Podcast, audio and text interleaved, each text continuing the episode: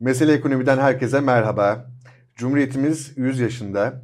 Cumhuriyetimizin 100. doğum gününü kutlamak, Cumhuriyeti bugün anlamak için çok değerli bir konuğumla özel bir söyleşi yapacağız. Akademisyen, sevgili hocam, tarihçi Ahmet Kuyaş. Hocam hoş geldiniz stüdyomuza. Hoş bulduk. Sizi burada ağırlamak benim için onur.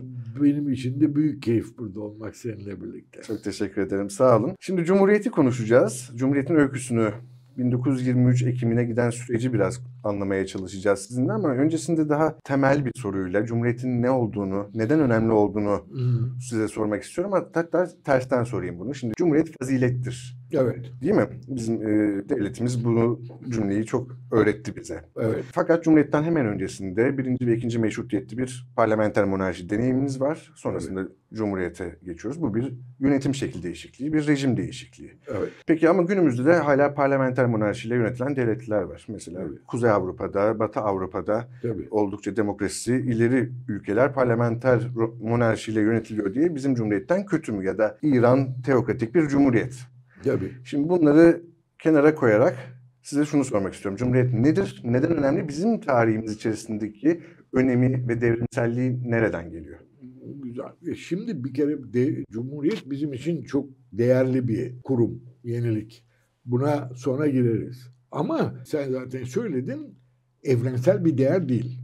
Yani çağdaş, insan haklarına saygılı, demokratik bir ülke olma yolunda birçok Avrupa ülkesi Cumhuriyete geçme ihtiyacı duymamış. Tabii Cumhuriyete geçenlere şimdi ayıplayacağız mı ya da yanlış mı yaptıydı? Bu da tabii saçma olur. Burada açıklayıcı olan ve bu genel bir açıklama değil. Açıklayıcı olan ulusal tarihler.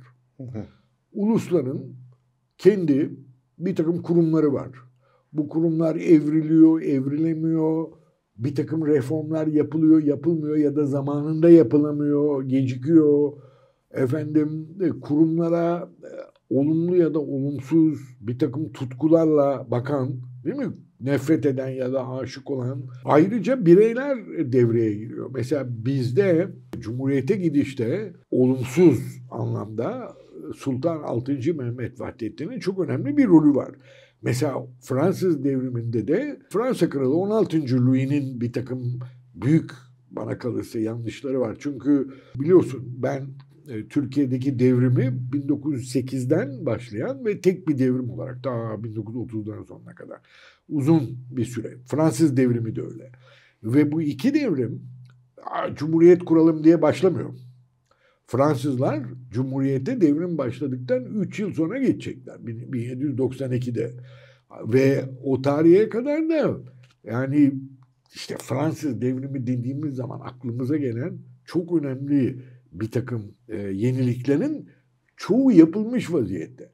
Ama kral bir takım inatlaşmalara girince parlamentoyla olmuyor. Bizde de durum bu. Ama mesela İngilizler biliyorsun 17. yüzyılda bir cumhuriyet yapıyorlar. 10 küsur yıl sürüyor. Ama o cumhuriyet sayesinde de işte parlamenterizm yerleşince ve krala karşı da doğrudan doğruya bir kızgınlık yok İngiliz devriminde. Dolayısıyla e, yeniden krallığa dönelim mi? Bu iş halloldu. Parlamento artık kalıcı bir değer olarak var. Tamam diyorlar, geçiyorlar. İsveçliler daha eğlenceli. E, bunların kral sülalesi bitiyor. E, çoluk çocuk olmadan. Kral ithal ediyor. Seviyorlar bunlar. Kral işte saray, e, seremoniler, semboller. Yani bilmem işte nöbet değişimi filan. Gelip Napolyon'un en cumhuriyetçi olarak tanınan generallerinden birine ya bize kral olursun diyorlar. o da kral oluyor. Neden? Artık parlamento işi bitirmiş vaziyette. Anladın mı? Bizde bu olabilir miydi diye soracak olursan belki olurdu ama gene yetmezdi. Bize cumhuriyet gerekiyordu. Evet. Ama bizde bize parlamenter monarşi deneyimi sürekli sekteye uğruyor. Var tabii. Abi, tabii. Ve yani burada önemli olan ulusal egemenlik ya da o zamanki adıyla hakimiyeti milliye. Bu 1909 anayasa değişiklikleriyle olmuş vaziyette. Evet. Yani bizim 5. Mehmet Reşat adlı sultanımızın Bugün Kral 3. Charles Hazretlerinden hiçbir farkı yok. Her şeyi meclis yapıyor e, ve veto hakkı yok şeyi. Çok Mesela önemli. Alman imparatorunun var. Ama ondan sonra gelen sultan öyle çıkmıyor. Evet. Yani o zaman da ya şimdi unutma ondan sonra gelen dediğimiz zaman biraz geniş bir şekilde alabilmemiz lazım. Almamız lazım. O da şu. Sultan II. Abdülhamit gibi bir müstebitten kurtulduktan sadece 9 yıl sonra bir yenisi daha çıkıyor. Ben anlamam hakimiyeti milliye falan e, diyen. E, e, o zaman da bir takım insanların burasına geliyor. Çünkü bu devrimin başlayıp 1918'e kadar yani e, savaşın sonuna kadar geçen ilk 10 yılda bir takım itiş kakışlar var. Ee, acayip şeyler oluyor. Ama sonuç olarak ciddi bir eski düzene geri dönme şeyi yok. Onu Vahdettin yapacak. O zaman da ya bu meşrutiyet olmayacak galiba. Biz e, Cumhuriyete doğru gidelim diyenlerin sayısı artacak. Tamam şimdi tam buraya açmak istiyorum. Cumhuriyet'in ve hemen öncesinin tarih okumasında bazı eksik ve yanlışlar var. Var. Siz tabii söylediniz 1908'den başlayan uzun bir devrimsel süreç olduğunu. Fakat ne yazık ki işte dediğim gibi bu yanlış okumalardan ötürü şöyle bir şey var. Bir blok halinde Osmanlı İmparatorluğu gidiyor yıkıldığı 1922'ye kadar. Ve o dönemde de başta Mustafa Kemal olmak üzere böyle devrimci, cumhuriyet yanlısı bir grup var. Ee, onlar da işte Birinci Dünya Savaşı'nın sonundan e, işte milli mücadele ve Kurtuluş Savaşı ile beraber hep kafasında cumhuriyeti ilan etmek varmış da böyle aşama aşama adım adım Evet. halletmiş gibi. Değil tabii öyle Değil. değil. Bunu işte sormak istiyorum. Şimdi bunu, şunu da ekleyeyim. Nutuk'ta diyor ki Mustafa Kemal ben bu cumhuriyet fikrini vicdanımda milli bir sır gibi sakladım. Neden saklaması gerekti? Evet. Sizden bunu anlatmanızı rica edeceğim. Şimdi Sultan 6. Mehmet Vahdettin ikinci meşrutiyete son veriyor. Bugün yani 4 Ocak 1919'da seçimlerin süresiz ertelenmesi diye bir şey var ki bu sadece süresiz olsaydı gene ciddi sorun olurdu. Ama diyorlar ki barış imzalandıktan sonra seçim yapılacak. Şimdi bu anayasayı tamamen hiçe saymak demek. Neden? Çünkü barış sürecinde yani Fransızlarla, İngilizlerle, İtalyanlarla pazarlık sürecinde meclis denetimi yok demek. Evet. Ayrıca da meclis onayı olmadan bir barış imzalanacak demek. Bu olacak şey değil. O yüzden 1919'da hemen bir muhalefet başlıyor. Biz burada tabii sen birçok veçesini söyledin ama bir veçesini söylemedin. Hemen Erzurum Kongresi'nden itibaren biz meclis isteriz diyorlar. Hı Seçim istiyoruz diyorlar. O seçim istiyoruz diyenlerin ise hepsi cumhuriyetçi değil. Erzurum'da daha 1919'un Temmuz ayında Cumhuriyet'ten bahseden işte inşallah başarıya ulaştığımız zaman bu memleket Cumhuriyet olacak diyenler var. Yo olmaz ben Cumhuriyet istemem. Tabii. Mesela Rauf Bey diyor ki Ali Osman'a bir şeyler olursa benim babamın bana şeyi var, vasiyeti var. Git başka bir Müslüman hükümdarın yönetimine gir diyor mesela. Anlatabiliyor muyum? Kazım Karabekir Paşa bizde cumhuriyet falan olmaz diyor. Ya, ama bunlar hepsi hakimiyeti milliyeci. Evet. Ve aralarında öyle çok ciddi de bir kavga olmuyor. Çünkü İstanbul'da olan mücadelede zayıf duruma düşmemek için ve bu iş ancak saltanatın kaldırılmasından sonra bir siyasi sorun olarak gündeme gelecek. O güne kadar Evet. cumhuriyet isteyenlerle istemeyenler hakimiyeti milliyeciler olarak birlikte çalışıyorlar. Evet. İzmir'de Mustafa Kemal Paşa'nın söylediği çok önemli bir laf vardır. Biraz unutulur. Asıl savaş şimdi başlıyor diye. Hı hı. Bunu kastediyor işte. Çünkü artık iş bitmiş, e, düşman kovulmuş, İstanbul'a da artık egemen olacağız 3-5 gün sonra. Ama ondan sonra bu ülke nasıl yönetilecek? Rejim ne olacağı gelecek. O zaman da kavga başlayacak ve Siyaset açısından. Cumhuriyet'in ilanından sonraya da biraz sarkacak bir müddet. Evet zaten işte 1927'de Nutuk'u okurken bunu etraflıca anlatıyor. Evet, evet, bu siyasi evet, evet. tartışmanın olduğunu. Tabii o ayrıldığı arkadaşlarıyla hani küs demeyeyim ama onlara çok kızgın, kırgın ve onları görüş derinliklerinin sınırına geldiler Evet, ve beni terk ettiler. Fikri ve e, ruhiyat olarak diyor sanırım. Ve sınırı. inan e, ben e, e, bunu doğru görüyorum. Çünkü beni yıllarca uğraştıran bir şey oldu. O da işte Mustafa Kemal gibi değil mi? Dahi bir siyasetçi, Muzaffer Ordu'nun komutanı vesaire. Bu adamın karşısında 1924'te bir muhalefet partisi kuran insanlar ki bu hakikaten cesaret isteyen bir şey. Daha sonra 1931'den hemen başlamak üzere birer, ikişer, üçer hepsi Halk Partisi'ne, Mustafa Kemal'in partisine geri döndüler. Bakan oldular, milletvekili oldular filan falan. Dolayısıyla o 30'lara işte 40'lara gelindiğinde gördükleri Türkiye ile temel herhangi bir e, alıp veremedikleri yoktu anlaşılan. Dolayısıyla bunlara ben muhafazakar demiyorum. Hı hı. Eğer muhafazakar olaydılar e, o zaman da dönmezlerdi. O zaman düşündüm ve şu karara vardım ki bu adamlar ulus devletin ne olduğunu anlayamamış adamlar. Anlatabiliyor muyum? Şimdi cumhuriyet ilan etmek ve hilafeti kaldırmak ulus devlet olmak için şart. Başka türlü olmaz. Hele halifelik olacak şey değil. Yani düşünme halife tamam e, Sünni Müslümanların halifesi. E bu memlekette tonlu Alevi var. Onlar kadar olmasa bile Nusayriler var. E, gene az da olsa e, e, Caferiler var Doğu Anadolu'da. Ayrıca bir de gayrimüslimlerimiz var. Yani şimdi bütün vatandaşlarına eşit mesafede olan bir devletin tepesindeki bir adam bir tek Sünnilerin saygı duyduğu bir adam olamaz. E onu kaldırmak için de saltanatı kaldırmak lazım. Anlatabiliyor muyum? Çünkü hilafet saltanata bağlı. O yüzden mesela 1 Aralık'ta saltanat kaldırılırken e, milletvekilleri ne yapacağını şaşırıyorlar. Çünkü saltanatı çektiğin zaman hilafet de düşüyor. Hilafet bizim kamu hukukumuzda yok. Anayasamız sultanı tanımlıyor. Aynı zamanda halifedir diyor.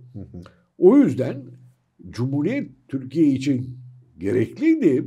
E, zaten 1919 dedim ya orada artık anlaşılmış. Osmanlı İmparatorluğu diye bir şey artık olmayacak. Bugünkü sınırlarımız üç aşağı beş yukarı değil mi? Evet. Bir ulus devlet çıkacak ortaya. O ulus devletin ise e, halifesi falan olamaz. O yüzden cumhuriyete gitmek lazım. E, ötekiler muhafazakar olduklarından değil, ulus devletin ne olduğunu anlamadıklarından e, buna karşı çıkacaklar. Sonra anlayacaklar e, karşı çıkmak için de bir nedenleri olmadığı için hepsi birer ikişer dönecek evet, doğru, Afrika'sına. Doğru. Peki şimdi biraz da bugüne bakalım isterseniz. Şimdi Tabii. Cumhuriyet'in 100. yılını, 100. yaş gününü ne mutlu ki kutluyoruz. Bu çok güzel bir şey bunu görmemiz. Ne yazık ki işte savaşlar, ekonomik kriz, e, siyasi, toplumsal ve hukuki sorunların gölgesinde kutluyoruz bunu. Evet. Bu da ne yazık ki diye altını çizeceğimiz nokta. Maalesef Ama öyle. şimdi bugün geldiğimiz noktada 100 yıl sonrasında, 100 yıl önce yapılan devrimi ve devrimleri, devrimler silsilesini ne ölçüde benimsedik, ileri götürdük. 100 yıl sonrasında aslında düşünülen ya da potansiyel olarak varabileceğimiz noktaya varabildik mi? Yani şimdi biz tarihçiler için potansiyelite o kadar önemli değil. Anlatabiliyor muyum? Yani mesela politikacılar derler ki 2000 bilmem kaça kadar şunu yapacağız. Hı hı. E şimdi o neyse eğer bir kurum, e, bir ekonomik bir şeyse ya da bir sanayi ise filan bu yapılabilir. Çok teknik bir şey. Ama şimdi yurttaş yetiştirmek. Çünkü unutma yani Türkiye adında bu demin sözünü ettiğim ulus devlet çıktığında ortaya 1922-23'te yüzde sekiz okuma yazma oranı olan evet. ve e, iktisaden eskiden beri çok fakir olduğu gibi 1912'den 1922'ye kadar 11 yıl boyuncaki savaşlardan dolayı daha da perişan olmuş bir ülke var. Şimdi iktisaden ve eğitsel olarak e, geri bir ülkenin bir kere böyle demokratik insan hakları falan filan böyle şeyler olması mümkün değil. Onu nasıl yapacaksınız? Eğitimle. Şimdi eğitim konusunda ise birçok şey yapıyor tek parti dönemi. Ama e, yeterli mi? Değil. Neden? Bu bir fakir ülke. Dolayısıyla şu kadar fabrika, bu kadar demir yolu yapması lazım. E şu kadar da şeker e, fabrikası filan derken e, ilkokul ancak bu kadar oluyor. Tabii. İmkanlar çok kısıtlı. Evet. Ondan sonrasını ise yani şimdi 100 yılı değerlendirelim. Güzel. 100 yılın iyi bir muhasebesini yapalım. Ama e, 100 yılın sadece bir çeyreği kurucuların e, iktidarda olduğu. Tabii. Yani 23'ten e, 50'ye kadar. 50'ye kadar 27 yıl. E, yani 63 yıl onlar yönetmedi. Evet. Hani bir iki kere 27 Mayıs'tan sonra kısa bir İsmet Paşa'nın başbakanlığında bir e, şey var. Ondan sonra 1973'te Ecevit'in e, e, şeyleri var. Ondan sonra da 1990'ların koalisyon hükümetleri. Şimdi bunların dışında büyük çapta Demokrat Parti, Adalet Partisi ve son 20 yıldır da AK Parti iktidarında e, Cumhuriyet'in o yurttaşı yaratma e, çabasında çok zaaf gördük. Hı hı. Bunlar bazen bilgisizlikten ama bazen de bilinçli e, Tabii. olabiliyordu. Bu Evet. çok önemli. Ancak ben gene de iyimserim. E, hatta yani şöyle söyleyeyim ben şu anda demokratikliğe uzaklık açısından yaşadıklarımız olarak Türkiye'de demokrasiden en uzak olduğumuz bir dönemin yaşandığı kanısındayım. Ama elimizdeki demokrat olabilme potansiyeli açısından geçmişteki en demokratik dönemlerden bile daha yakın olduğumuzu düşünüyorum. Çünkü insanlarımız artık senin o en son, en başta sorduğun e, şey, e, söylediğin e, cumhuriyet değerlerini anladılar artık. Cumhuriyetle bir dertleri yok diyebiliriz. Evet, Cumhuriyetle bir dertleri Saltanat yok. isteyen kimse yok. Demokrasiyle bir dertleri yok. Belki tam olarak demokrasi kuracak olanlara doğru seçimlerde gitmiyorlar ama bu onların öyle olmadığını göstermiyor. Çünkü orada yani hani iktidara vur da muhalefete vurma e, diyemeyeceğim. Çünkü muhalefetin de hani iler tutar bir e, tarafı olmadığı kanısındayım. O yüzden seçmen biraz iki arada bir derede kalmış vaziyette. Ama bir sürü kültürel konularda ya da toplumsal kültürel konularda mesela birlikte yaşamak değil mi? Bu mesela demin söylüyordum iki yılda bir nabız yoklaması yapılıyor. Aa oturduğum a, a, apartmanda Alevi ol- olsun istemem diyenlerin sayısı durmadan azalıyor. Anlatabiliyor muyum? Sonra şehirleşme dediğimiz bir olgu var. Dolayısıyla eski ve biraz da cehaletten kaynaklanan ön yargıların artık o insanları her gün okulda, çalıştığın yerde, mahallende vesaire göre göre birbirlerini tanımak diye bir, bir şey var. Bu e, bana kalırsa önemli bir kazanım. Ayrıca mesela yani şimdi hani e, iktidarı e, eleştirdim ama mesela Recep Tayyip Bey biliyorsun Mısırlılara layık olmalarını önermişti. Hatırla yani onun tabii. onun nasıl bir değer olduğunu artık onlar bile anlamış vaziyetteler. Evet, ama mesela kadın erkek eşitliği konusunda da e, Cumhuriyet'in başlattığı yolda bugün ulaştığımız yer e, pek de iyi değil yani. Yani en azından pratik hayatta öyle olsa da Pek siyaset de iyi değil ama şimdi orada unutma yani e, siyasal oluşumlar hep bir iç koalisyondur. Ve bir takım insanlara ödün verme zorunda olursunuz. Ben o yüzden o konuda karar vermekte aceleci olmayalım derim bir. Bir de bırak siyaseti topluma bak. Şimdi pratik hayatta daha ileri siyaset. ağır İslamcı çevrelerde kadın evde oturacaktı. Ama ne oldu? Üniversiteye gittiler. Meslek Meslek sahibi oldular. Şimdi işe gidiyorlar. Yani mesela kadının evde oturup çocuk bakması, yemek pişirmesi savaşını bana kalırsa İslamcılar çoktan kaybettiler. Katılıyorum işte bu pratik hayat demenin de sebebi o. Yani pratik Tabii. hayatın çok daha gerisinde çıkıp Cumhurbaşkanı bazen öyle şeyler söylüyor. Evet, evet. Ama o her zaman bize verilen bir mesaj değil. Değil, değil, değil. Bir de ortaklarına onu sıkıştıran e, ya da işte partisinin topladığı rakamın bir kısmını oluşturan insanlara verilen e, bir şey. Dolayısıyla çok dikkatli olmamız lazım. Mesela Cumhurbaşkanı şimdi kaç yıl oluyor hatırlamıyorum. Ama kadınlarımıza üç çocuk doğurun dedi. E doğurmadılar.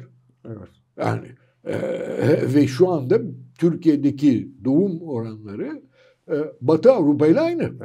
evet. Yani o yüzden bir de toplumun hakikaten olgunlaşması vesaire var. Yani ben e, çocukken ya da delikanlıyken, öğrenciyken falan işte şey denirdi. Aa işte e, çocuğu veren Allah e, rızkını Rızkını verir. Şimdi hiç öyle düşünmüyor. E, iki, e, abi şimdi e, Adidas ayakkabı ya da bilmem ne alamazsam ondan sonra ba- başım derde giriyor. Oğlan serseri oluyor filan diyorlar artık. Yani bütün Kodlar bunlar değişmiş. tabii. Bunların hepsi toplumsal gelişme. Dolayısıyla evet siyaset çok önemli ama siyasetin dışında toplumun da e, evrilmesi var. Orada şehirleşme önemli. Eğitim konusunda bana kalırsa o 100 yılı aldığımız zaman e, şey olumlu, e, sonuç olumlu. Başta söylediğim gibi şu andaki durumumuz bundan 50 sene evveline oranla demokrat olmaya daha hazır bir toplum. Anladım. Siyaset ne olursa olsun. Sizinle zaten yıllardır bu mevzuları tartıştığımızda benim karamsar pozisyonumun aksine siz hep iyimserliğinizi korursunuz. Şimdi de öyle oldu. Tarihçi e, bu e, iyimserlikle alakası yok. İyimserlik kötümserlik değil. Çünkü görüyorsunuz. Bir de yani unutma şimdi sen siyaset bilimci olarak yetiştin. Dolayısıyla siyaset vesaire biz tarihçiler hep böyle uzun dönemde nereden geliyor, nereye gidiyor bilmem ne görüyoruz onları. Anlatabiliyor muyum? İşimiz o yani görüyoruz dediğim başkalarına oranla daha akıllı ya da zeki olduğumuzdan değil. İşimiz oraya bakmak. Doğru. Çünkü haklısınız. tarih biliyorsun. Yani e, bir noktaya bakmak değil. Mutlaka A noktasından B noktasına bir devinim olması lazım ki tarih olsun. Ona baktığın zaman ise bunlar hep üst üste ekleniyor. Yani dolayısıyla daha demokratik, insan haklarına daha saygılı bir cumhuriyete eskisine oranla daha yakınız. Çok güzel gerçekten. Kapatırken hem sizin nasıl diyeyim güzel ileri İyimser göre diyeceksin ama demedin. demeden nasıl toparlayayım gelişi. İyi dileklerle bitirdik diyelim. Peki. Çok teşekkürler hocam. Rica Ağzınıza ederim. sağlık, Yani. ayağınıza sağlık. Benim için Ahmet. Kuyaş'la Cumhuriyet'in 100. yaş gününde Cumhuriyet'i konuştuk. İzlediğiniz için teşekkür ederiz. Yaşasın Cumhuriyet. Eyvallah. Ben de imzamı atıyorum.